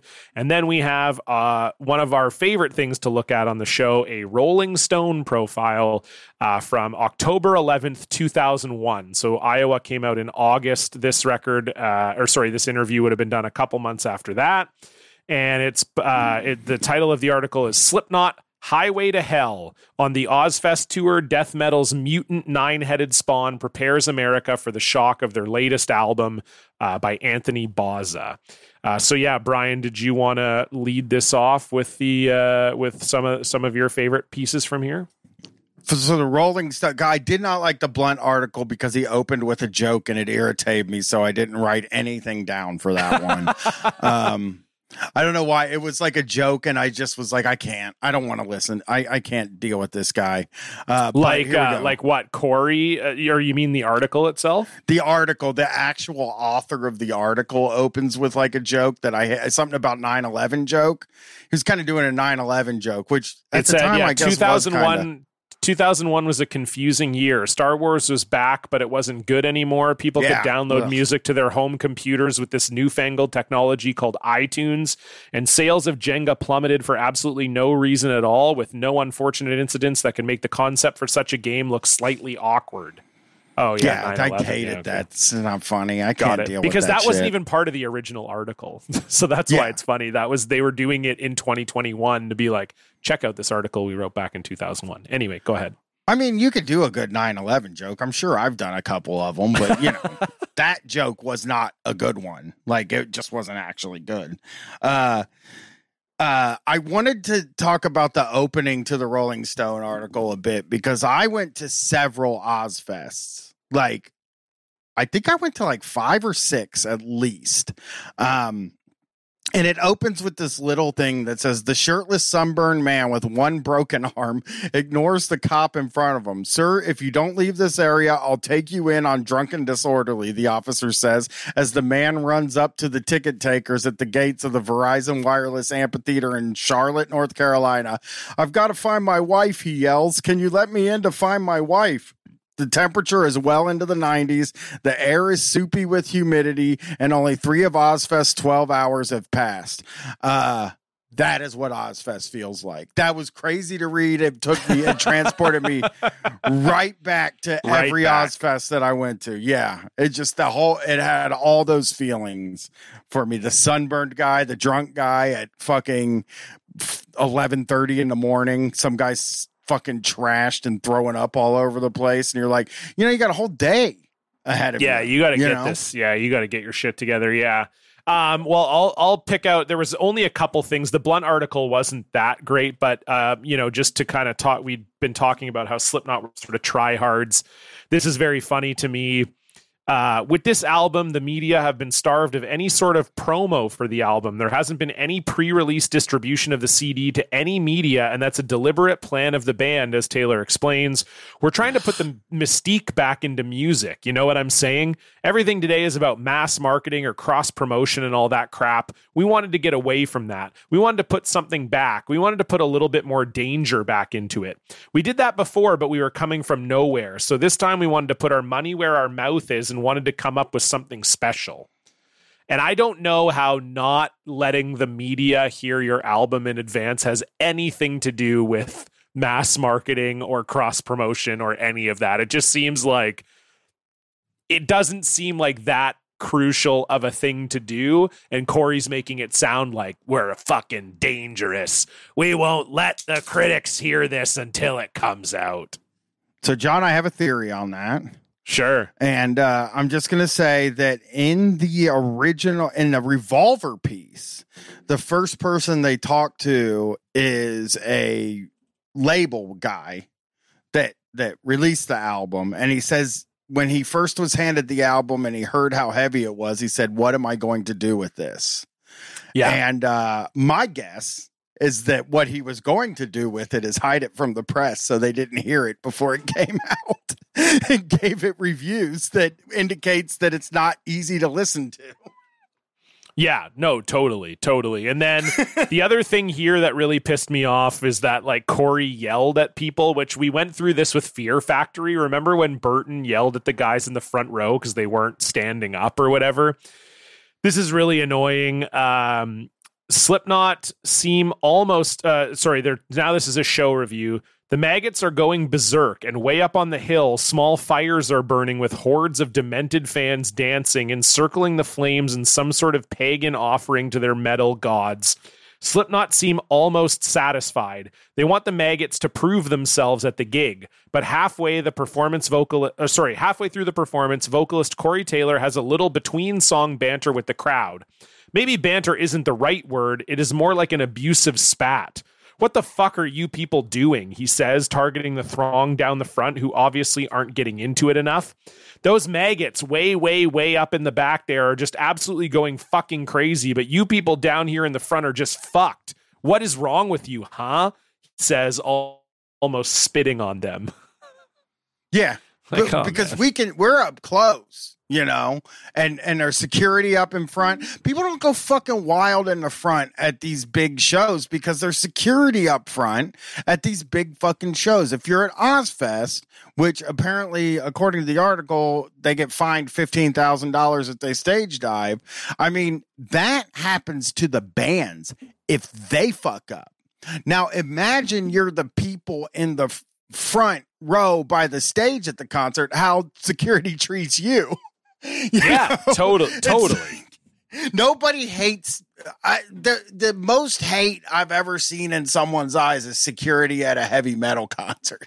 like Oh. they just they hate Totally. everybody in the audience. and they know it's like a rougher crowd that they can maybe like beat up a little bit. So they're like, Yeah. you know, so they're they're like ready to beat. So they want to beat someone up.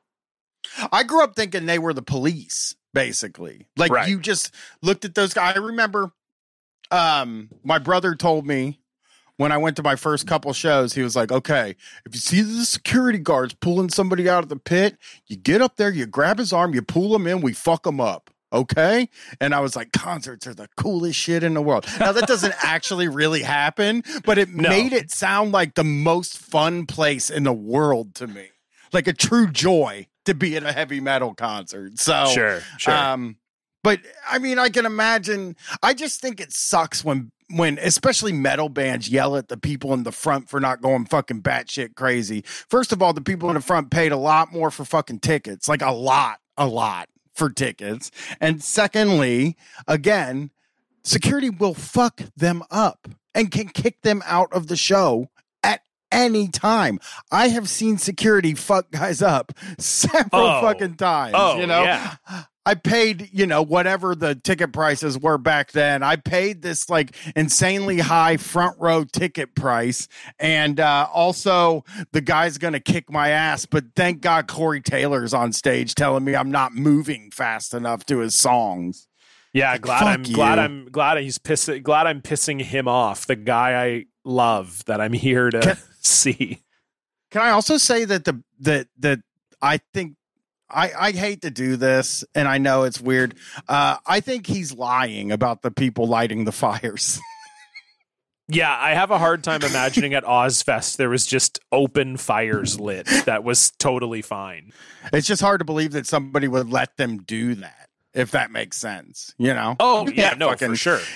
You can't light a fire. They just won't let you. So it's a big fucking lie to make it seem like the people in the back were losing their fucking minds and the people in the front were just being lazy. Which, listen, that's the problem with heavy big metal concerts in in twenty in in twenty twenty two. Actually, is that like when me and Brett went and saw Korn, it wasn't very fucking fun because like the people paid a hundred dollars to be down in that pit. They don't want to fucking be running around and banging into each other. They want to stand right in front of the music because they paid a hundred fucking dollars. Yeah, and they're likely our age.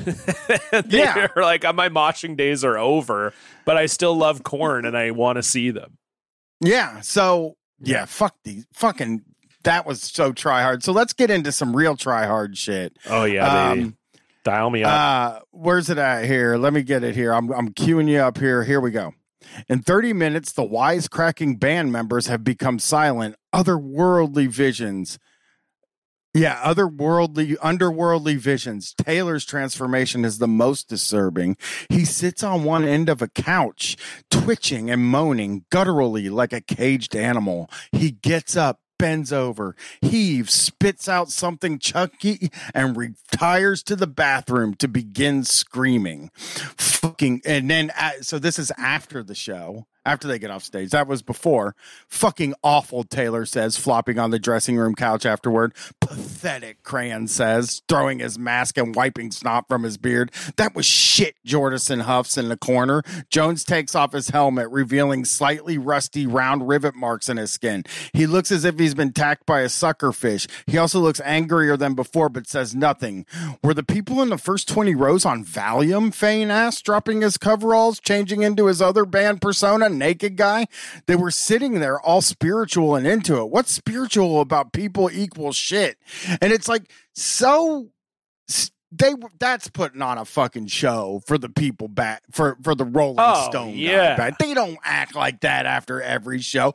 But if the Rolling Stone guy wrote that the concert sucked, then they could be like then you know they've registered their their thing that it sucks. So now like they can't lose here. You you can't lose if you walk back and say you sucked before they can write the article saying you sucked. totally totally and yeah i think like uh there you know we talked about how mick thomson seems to be like a real pile of Oh. shit this this this whole segment and and this you tweeted about this today and i thought your observation was bang on that like rolling stone really wanted to uh really wanted to um you know just they Rolling Stone wanted them to show off, and the band was all too happy to show off, and Rolling Stone was just eating it up and just all too happy to do it. This this whole fucking line is just gross and awful. Guitarist Mick Thomson, the darkest comedian this side of the Marquis de Sade, talks loudly about satisfying his sex drive on the road. My new thing is finding boys who are too young to ejaculate, he says in a husky voice tailor made for emceeing monster truck events. That way, there's no stain on my blue dress, and I send them home just a bit wiser. Unbelievable that was printed in a magazine. Unbelievable he said it.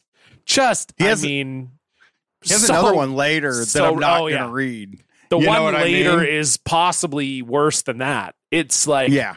Holy God, man. Yeah, And it really, sucks, really rough. Too. It's not. It's fucking reeks of music guy trying to be funny, and it, Yeah, it irritates the piss out of me. Oh, he's, the, he's a dark comedian. He's the funny guy of the band, and then his funniness is is making a pedophile joke with a Monica Lewinsky joke Yeah. folded into it. Really good stuff. yeah. Oh man, that's great. Uh, way too late to be made for people that don't know. He's he's he's you know three years since the Monica Lewinsky thing. It's it's way too fucking late. But I guess he just was afraid to say come. Or something. Yeah. I also noticed that a lot of these guys like to show off their taste in music, which I always enjoy because it is such a particular thing that happened, especially with nu metal bands later on. Once nu metal was deemed to be uncool, it was like, oh man, you should check out all my music, man. One guy's been back noodling a Radiohead song, the other guy's in the back singing, I am the man of constant sorrow. Uh, and another, they're listening to Journey and Guns N' Roses. And it's like, dude, we fucking know you don't just listen to heavy metal. Like everybody, nobody thinks that just because you play something, it means that's all you listen to. I guess people did think that back then because they were dumb. But like, uh, uh, I found that to be very funny. But also, let me see if I got any more because that Thomson guy really. well, did you get that? Did you me. get the quote about the guy who said that he had to listen to the Rolling Stones and the Beatles uh, because they're playing with Linkin Park, which was great. No, no, I yeah, so that was part of his whole. That was par- that was Thomson as well. Um, yeah, he said. Uh, so this is this whole segment is this whole thing about Mick Thomson is just absurd. Uh, he said Thomson is a burly six feet four with long black hair and a beard. He looks like a lumberjack from Hades and is no friend on Oh, our. Lord Jesus. Generally, I say whatever makes you happy, fine, but leave me the fuck alone. However, Christianity is a fucking blight on humanity. There is nothing sicker that this world has ever seen than organized religion. People give me shit because I watch the 700 Club and Robert Tilton. Whatever. Know thy enemy. Uh, and That's then so this cool. is this is the great part here about the listening to other music that you were talking about. Thomson may look and talk 100% metal, but a peek into his CD case says otherwise. Bela Fleck and the Flecktones, a Mozart concerto, Gorefest, lots of Hendrix, Stones and Beatles, Morbid Angel, Iron Maiden, Anthrax, Deicide, Cannibal Corpse, The Misfits. Quote, I have to have my Beatles and Stones, he says. That's the only way you can stay on tour when you're playing with Linkin Park. Please print that. If they want to fight, my but my bus is if they want to fight, my bus is the white one with the stupid gay stuff on the side of it. Oh my god! Oh, that's so, So funny, cool. Mick. You're fucking nuts, dude. He's Oh, nuts. you're fucking man. nuts, man. He's Dude. nuts. I like Does this Linkin Park want to fucking fight me? Linkin Park, you want to fight? I'll fucking kill you, dude. I like this line. There's two types of people, sheep and goats. It's a wake up Yes. call. We're not here to follow. We're here to break the monotony and the rules of efficiency. An artist's job is to be out of their mind to help the evolution of the species. I'm tired of wisecracks about us. We're serious. Take this shit seriously. And it's like, dude, you have a dildo nose. You know what I mean? like you have a guy in your band with a fucking dildo for a nose. That I mean, don't fucking tell me to take you seriously and then wear those goofy the masks are goofy. And I don't care how seriously you take it. It doesn't affect me in the least how seriously you take it. Now, that being said, they didn't make a good album. So I'm going to give them that little bit. Um, I want to read one last. This is my last piece from the Okay. article. Oh, no. Wait, there's two. Shit. First, I'll read another Mick Thomson first. I go to a fucking mall and I get followed by security, Thomson says to a group of fans and musicians sipping beer after the show. It's like, hello, I'm shopping. Here's what's cool though. In the end, I own your fucking children. Say what you want. I can tell your kids to fucking kill you in your sleep and they will. He who la- ha- laughs last, motherfucker. It's like, whoa, that's an inflated sense of importance, sir, for, for who you are. And secondly, uh, it's it's it's crazy that members of Slipknot experience racism. Well, it's It's- also it feels like he's saying he experiences racism to me. totally. It's also interesting to me that like he wouldn't be he would be this dumb. Like we're only 2 years out from Columbine at this time that he would be dumb enough to put that quote on the record because genuinely some kid could shoot up a school or kill his parents and say Slipknot made him do it.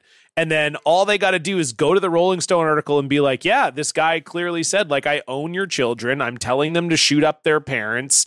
And they did it. And then now all of a sudden you like you're answering some serious questions for that. Like you would think you would be smart enough to to figure that out.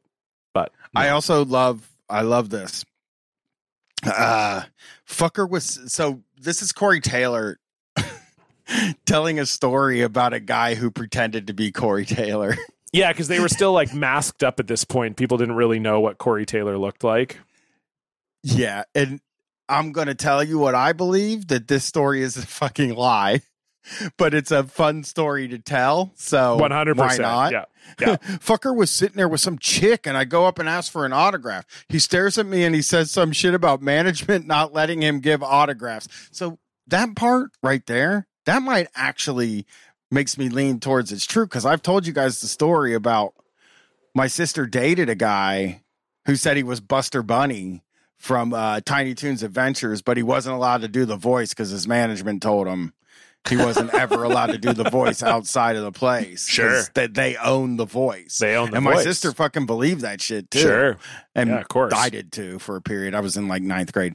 But anyway, so that that detail might make this true. But here's the part that's not true. So I go, oh cool. Well, let me give you my autograph. Fucking grab a napkin. I write Corey Taylor, number eight. All the crew comes around the table, and this guy knows what's up. He's looking at our laminates and shit. And I go, you've got five seconds to get the fuck out of here. He starts saying something, and I'm like, get out of here now. Some girl grabs him as he's running out, like, Corey, where are you going? And I go, honey, he's really got to go. Early band practice. If he couldn't sue me, I- I'd have kicked his fucking ass, damn it. He walks off decisively. And it's like, God, don't tell those stories, dude. That story comes off as a lie, even if it's true. Well, I love the uh yeah, this one too we talked about earlier. They they love to they love to say insane things like this.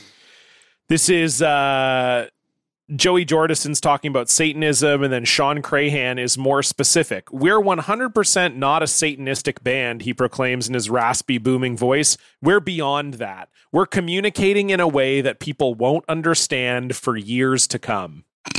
Imagine saying that about your metal album. You're only your second one ever. You're not even that famous. You're on Ozzfest at this point. You're not even it's not like you're even doing your massive headlining tours yet or anything like that.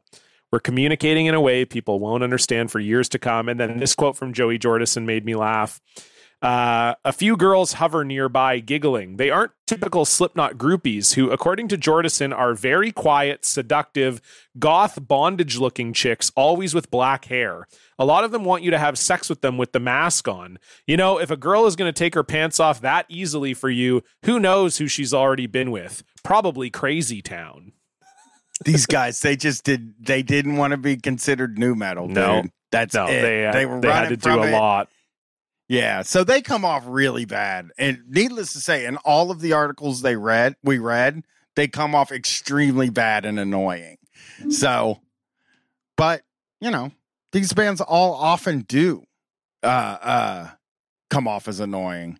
Uh Yeah. I like that Ross Robinson broke his back. Yeah, he While he broke his back and the then returned to to, the, returned to the studio a day later. Yeah.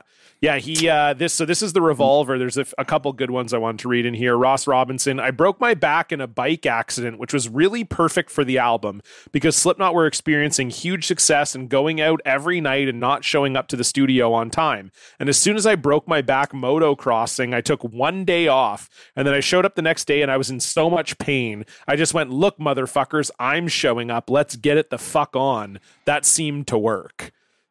Yeah, I assume. Yeah. and then this I sounds would've gone to awful. Like this is where they sound like uh, Sid Wilson, the turntablist. Ross got hurt, and he'd still come back to work hurt. That guy and me got a lot in common. He was in a wheelchair, all fucked up and in pain, and you could hear him screaming in pain while he was producing the album. Like that just sounds stupid. Like wh- Yeah. how is that an effective way of doing it? And we talked about this earlier. They just love to tell you how miserable Iowa was. Like they're just because that's the other thing I don't really get. It's like, or that's really funny. Is like for Rolling Stone, they're like, yeah, people are pretending to be us. We're fucking all these chicks. I'm hilarious. Our band is amazing. But then for Revolver, they're like, Iowa was awful. It was the worst experience of our life. Now, again, this is 10 years down the road, but it's like, why? It's still insane how miserable. Like, they really want you to know they had a horrible time. This is clown. It was a disaster because the world got in. Sophomore record, drugs, women, just listening to you guys are going to be huge. Everybody wants our money. So I hate the album, but it is brutality at its finest. People are like, do another Iowa. And I'm like, extends middle finger. Sit on this. You know why? We almost all died. It was bad. There were chemicals. I was probably the worst, man. My wife was very ill during those times. Now that that sucks. I felt really isolated because I couldn't be with her. So out of the sadness of not being together, there's that frustration and anger too that she's taking care of three kids and we're being lied to about money and we're still broke. I was just anti everyone in the band, coming for everyone in the band. There's a reason why half my brain is cut out of my mask. I have two horns, a pentagram, blood. Just bring it on. Hey, mom, you want to call me a Satanist? Cool. I'm going to do all this not because I'm a Satanist, but because I'm pissed off at you for judging me. So, guess what? I'm going to punish you for the next how many years your kid is a fan of ours. And then Cool. Corey. That's so cool. Yeah, and then Corey follows that with one night we were having patio furniture Olympics, throwing shit through the patio doors into the LA River. We threw chairs, all my dishes. We tried to get the bed over there at one point. It all culminated with a threesome in somebody's hotel room. I regret how it made my girl at the time feel. I like this Thomson. One last Thomson quote for me. Yeah. I was disgusting of those of us that got sucked into that world of sex and drugs. I wasn't hanging out in the dressing room and chasing skirt every night. Sorry, not my thing. I just avoided people. On days off, you'd never see me out of my hotel room. I'd go, okay, fuck. Now I have about 16 hours where I don't have to hear anyone else's fucking voice. It doesn't say hate in Japanese on my fucking forearm for no reason. I love that quote is unfucking believable. It doesn't say hate in Japanese on my fucking forearm for no reason. sick. That's a sick thing to do, dude. So Yeah. cool. And I yeah, he has the earlier quote too in this one that's good. No one really knows who they are until they're in a different situation. People think, "Oh, I'm really grounded. I'm faithful. I would never cheat on my girlfriend or my wife." Oh, really? Ever had extremely hot pussy dangling in front of your face every fucking night willing to give it up? No. But at some point when that is offered to you, how do you respond? Everything's changing. Finances, fucking relationships. You can never really know who your friends are. How do you trust anybody that you've met once you're fucking famous? Everybody loves you now. I like that in all of this, he's trying to paint himself as like, look, I'm the good guy. Man, they were hot pussy was just hanging off me, and I just said, hell no, man. I'm gonna go home, play Xbox, tattoo Japanese on my forearm, and just chill. He even says beat off, which I also love. He says that at love the end of the off. Yeah, he says, I'd rather be alone than be around a bunch of people I don't care about, don't care about me, or are fucking full of shit. I can sit home and play Xbox, play my guitar, beat off, and sleep. What else do you need? Nice. God, these guys are so cool, man. I just I can't believe how cool they are. They just do the craziest stuff. Oh fuck! This uh, sorry, one last Mick Thomson. It's just so good because Joey is very funny. So I guess they got fucked over by their first manager.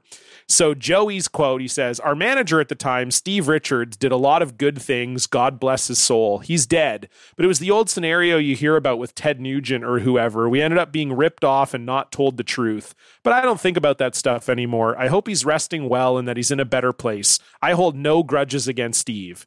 Mick Thomson, I should dig Steve Richards up and beat his fucking corpse. Every once in a while, I think there may be a god that put a cyst on his brainstem and caused him to be a fucking zombie. The dude just stepped into our lives and tried to cause rifts between band members because as long as you've got them occupied, you can be raping them and stealing from them, and they're not noticing because they're too caught up in stupid shit to see a bigger picture. Oh God, Mick, you were smart though. You were able to see through all that stuff. That's I just I mean, love that juxtaposition. Joey's like, I forgive him. He's the best. And right into, I should dig him up and beat his corpse. Incredible, Mick. Just uh, really great stuff. Cool so, anyway, uh, that is Slipknot's Iowa. We're going to get to our tweet defense. If you've never listened to the show before, what this is, is our way of rating the album where if uh, someone were to tweet at us, Slipknot's Iowa sucks. It is how many tweets we would do in defense of the album. Bryan, I'll let you go first. Um, you know how my my I my disclaimer that my scores almost you know just mean how I feel that day. I'm gonna give this one like a nice fifteen. I'm gonna give it a fifteen. Ooh, that's big. I think it's really good. I think it's Yeah. a really good fucking album. It's not my favorite one we've done. Um, which that one is Hollywood Undead, which had a 35. um, but this is a good album. This is a good fun album. Uh, uh, not fun. It's not fun to listen to, but it's good. like my wife would never want to hear it or anything like that. But personally, I would listen to it again. I, I probably will listen to it again, and I've listened to it a million times. I don't know why I'm acting like this is the first time I'm hearing it. Uh, well, yeah, it is. Uh, I agree. A good record. Again, I you know I don't think it's great. I'm probably not going to rush to listen to it more, but I certainly did like it. And and as I said earlier, I like a lot of the choices they made on this record. So I think I will go five. I think I would give it a, a, a five defense, which for me is pretty high. Yeah. Um. So yeah. No, 35. It's no 35, but uh, but then again, what is? Uh, it was a, a great, uh, yeah, a great chance to go back down memory lane, remember this album, and Slipknot just continue to be a fascinating band. I, you know, you and I were sort of like, oh, doing Slipknot for the second time, are we going to have enough things to talk about? And um, they just feel like a band that no matter which record of theirs we do, there'll be stuff to talk about because they're just such a fascinating group of nine guys Yeah. from Iowa. Uh, if you want to hear more of this show and you want to support the show, if you love it, uh, you can head on over to patreon.com slash the POD Kast. That's cast with a K. We do three bonus episodes every single month, chosen by you, the listeners. Uh, you can actually donate to the show and tell us what to cover for bonus episodes. We do one full length bonus episode every month. That can be like a compilation, it can be a nu metal album from a lesser known band. Uh, it can be, uh, we just did Linkin Park's Reanimation. That's a, a remix album. We'll do anything like that. Uh, that's it's all over there on the Patreon's 50 bucks, uh, one time donation. We also do singles. So if there's a nu metal song you're dying for us to cover, we do two of those every month. So if you donate at the lowest level, you get to listen to all the bonus episodes. If you donate at a higher level, you get to tell us what to do. We also just started doing a brand new thing on our Patreon where if you want to read all of these articles and you don't want to have to go through the hassle of finding them yourself, we're going to post them on Patreon for our patrons. Uh, so every month you'll get the articles right there in your inbox that you can take a read of them, or in your Patreon inbox, I should say. Uh, we also send you a listening list, so we give you a, a chance to find out a month in advance or a couple weeks in advance what we're listening to, so you can catch up and be listening to the same things that we are. And we have a Discord too, so it's a great deal. Four bucks a month. Head on over to Patreon to check that out. You can also follow us on Twitter at the POD underscore cast again, cast with a K, and over on our Twitter you get to vote on who wins the challenge. Uh, this is what we do to finish off every show. Uh, we come up with a challenge uh, based on the band. Bryan, last month uh, we were challenged with uh, coming up with a uh, coming up with a Hollywood undead name, and you won. I mean, it was close. It was 55 45. And then a lot of people had maybe suggested it would be a tie. And then I asked people if if tie was an option, would they have voted for it? 55% said no, 45% said yes. So I have no choice but to hand over the victory to you for John Freaky Sex Kennedy. Uh, so you are now in the lead. You have 17 wins. I have 15. We have one tie. Uh, this month, Bryan, our challenge was decided by you. Uh, what you can explain to the listeners what it is. Oh, the song titles on this album are just as try hard as the articles were. So I was like, Mhm. just a Slipknot song title, you know? You know, they got a song called like New Abortion and and stuff like that. So I'll go first. And this is Yeah. my my my song title for a Slipknot album that I would be making. And it's called The Genocidal Diarrhea Conspiracy. Oh, okay. That sounds more Yeah. like a head a Hed PE song to me. But it has genocide in it. Genocide has is key. Diarrhea. Yeah. I mean, Yeah. conspiracy maybe doesn't fit, but like genocide and diarrhea is definitely two things they'd put in a song title. Well, they should. If they haven't used diarrhea yet, they're fucking lose. They're they're so behind the curve. I would have already they- had three diarrhea songs. Well, they also they love to talk about in their interviews like how much they puke. That's like a big, you know, you had read that one quote, but there's a lot of oh, they puke on stage every night. They puke into their masks. Blah. It's like Jesus Christ. Uh, mine, I was kind of going with the sort of, you know, I feel like especially on Iowa, a lot of these songs are sort of related to society. You know, they love to talk about society. They- They're very much guys who who would tweet that we live in a society. Uh, so I'm I'm going to use that word, and I'm going to go with societal exorcism. Okay. I feel like that's That a very, very uh, Slipknot. yeah, it feels like yeah, we gotta, you know, and they'd ask them about it, and they'd be like, "Look, you know, society's full of demons, and you know, we just gotta, we gotta. It's up to us and the kids. You know, we gotta exercise these demons. You know, we gotta fix the way. Like, I could just totally see them talking about it. So that's what I'm going with societal exorcism. Hopefully, I can get a W back on the board. You've won the last four months in a row, so I'd love to uh, to get back in the winners column. So yeah, you'll be able to vote on the winner of that next month. Another thing you'll be able to vote for on our Twitter is which album we review next month. Every month, only on our Twitter, we release the poll. Uh, so make sure you're following us again, twitter.com slash the POD underscore cast. Uh, Bryan will pick two albums. I will pick two albums, and then it will be up to you to choose one of the four for us to decide, uh, you know, to which one we listen to the following month. And um, yeah, Bryan, do you have a theme this month for your two? You just freebasing it? What? How are you feeling over there? I think I am just going to go with a couple that that uh, I want to do. You Okay. know, so Okay, gonna- sure. um, uh, you know what? I'm just going to do the two that I I do every time I want to do one. Uh, uh, Coal Chamber and uh, Soulfly. Those Okay. are the two I'm doing. Coal Chamber and Soulfly, and the theme can be self-titled albums. Okay, so self-titled Coal Chamber album, self-titled Soulfly album. Okay, I like that. I haven't really listened to either of those, so that would be fun They're to get great. into. Two very fun albums to do. I don't think they'll win, but they're two very fun albums. Uh, they might. I'm going like uh, I'm going a little more.